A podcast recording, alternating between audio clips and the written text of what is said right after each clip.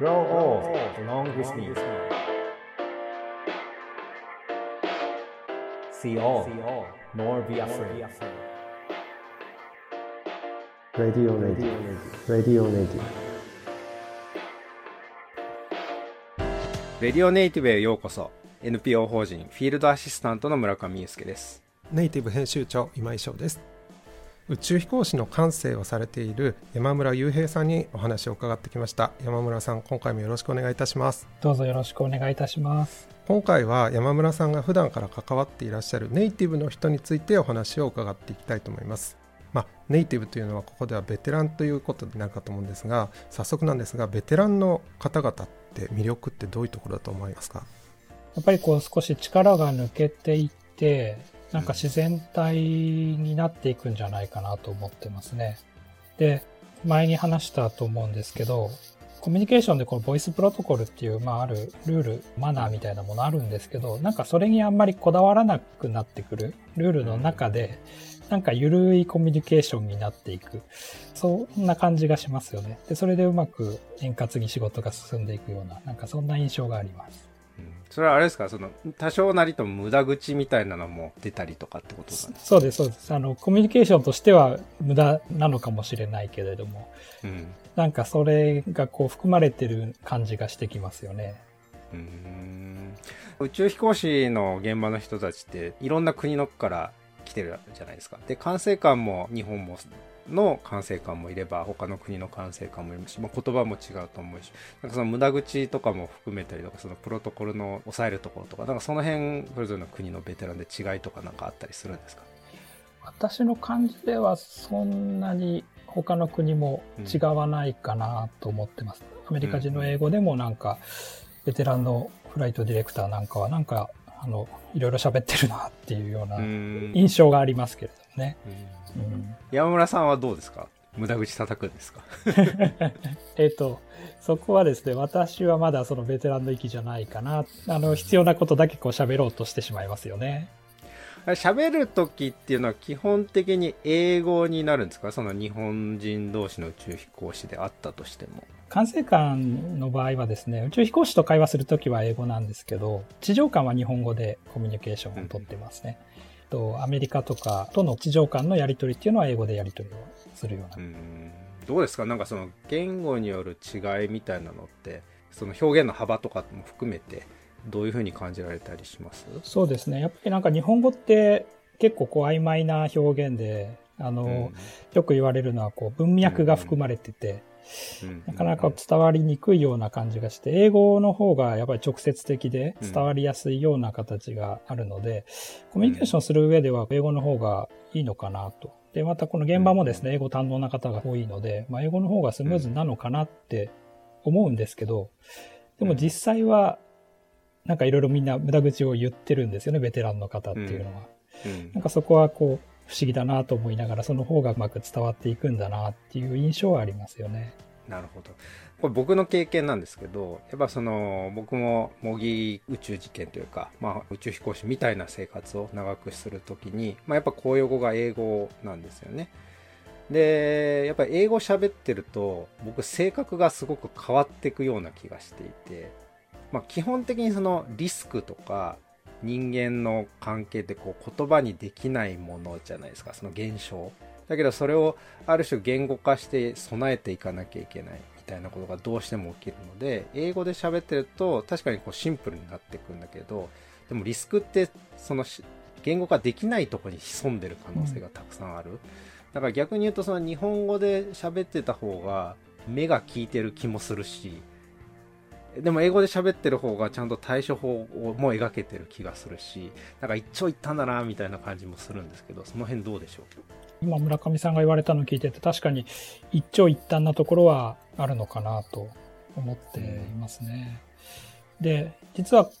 大事なこと、その一長一短の一つなんですけど、と、我々のメンタルヘルスをこうやるっていうところは、必ず母国語でやりなさいよっていうのは一応ルールとして決まっているんですよ。やっぱりこう感情を出すというところは、やはりまあ自分の言葉で話すっていうのが非常に大事である。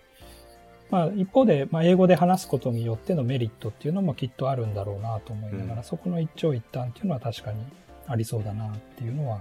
感じますね。なるほど。やっぱり自分の国の言葉でずっと英語付けの環境の中で時々その日本語で話せるっていうのは宇宙飛行士にとってもホッとする瞬間なんでしょうか？あのちょっとした自分の気持ちの変化とかそういったところに気づくためにはそういう日本語で話すそこにちょっとした気づきみたいなものがあるかもしれなくてそれだと英語だと気づけないものがもしかしたら出てくるのかもしれないなと思いますね。The best is yet to be, the last of life for which the first was made.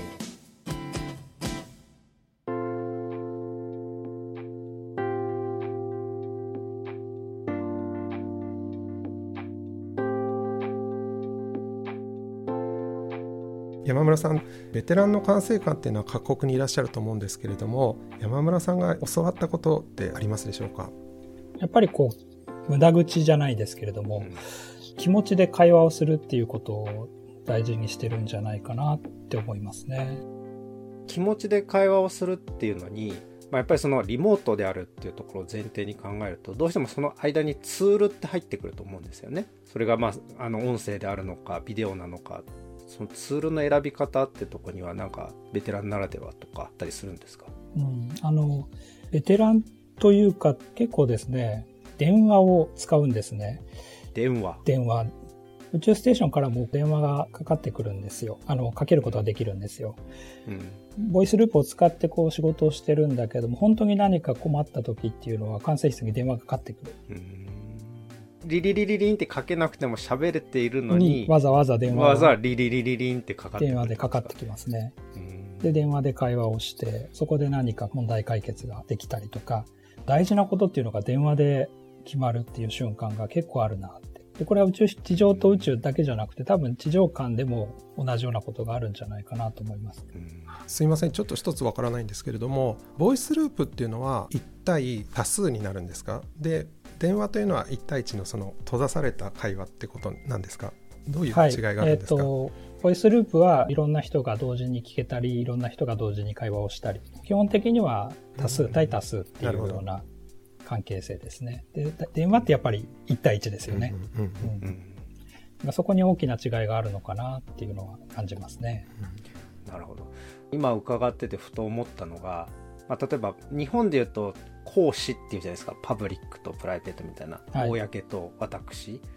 えーと、それにまつわることってやっぱり閉鎖空間ですごくこう複雑に絡んでるような気がするんですよね。でこうっていうのでも僕は少なくとも2種類あると違うものがあると思っていて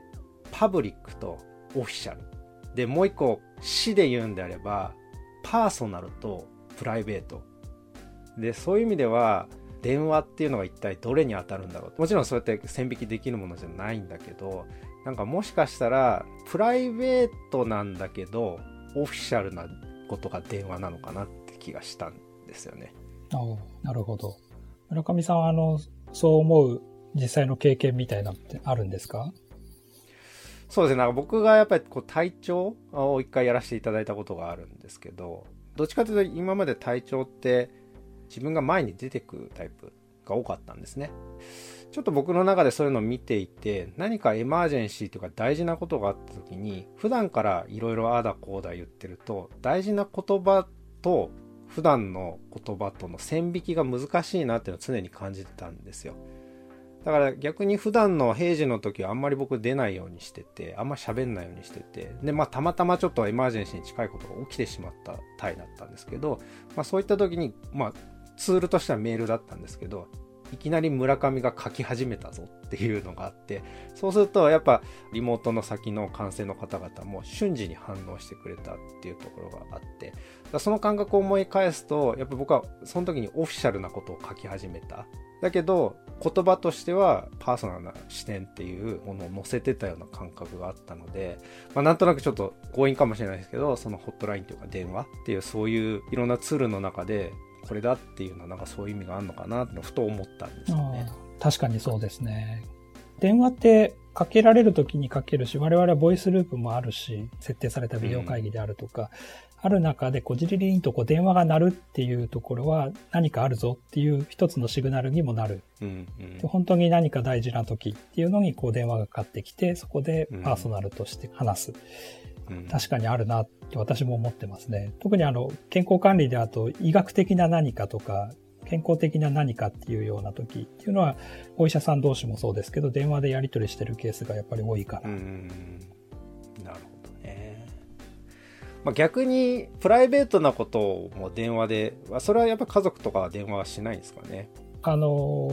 ー家族との会話にも電話は結構多用すると思います。親しい人とこう長電話する。うん。うあのそんな感覚なんだと思いますけど、そういう電話の使い方っていうのもあるかなと思いますね。うん。なるほど。やっぱりそういう使い分けが自然にできてくるっていうのも、なんかスイッチも含めてなんですけど、まあベテランなのかそのネイティブっていう言葉とだんだん近づいていくような気がしたんですね。そういった意味ではちょっと改めて、まあ、ネイティブっていう言葉なんだろうって思いますか？うん、そうですね。言葉でこう一言で言うのは難しいなと思いますけど、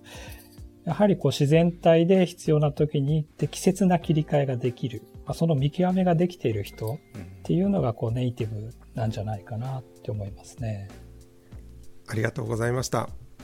お話を伺っていると感性の存在って宇宙飛行士にとってはめちゃくちゃ大きな存在なんだろうなっていうふうに感じましたそれではレディオネイティブ今回もこの辺で次回山村さんとレディオネイティブ最終話になりますお相手はネイティブ編集長の今井翔と村上祐介でした。The best is yet to be. 次回も聞いてください。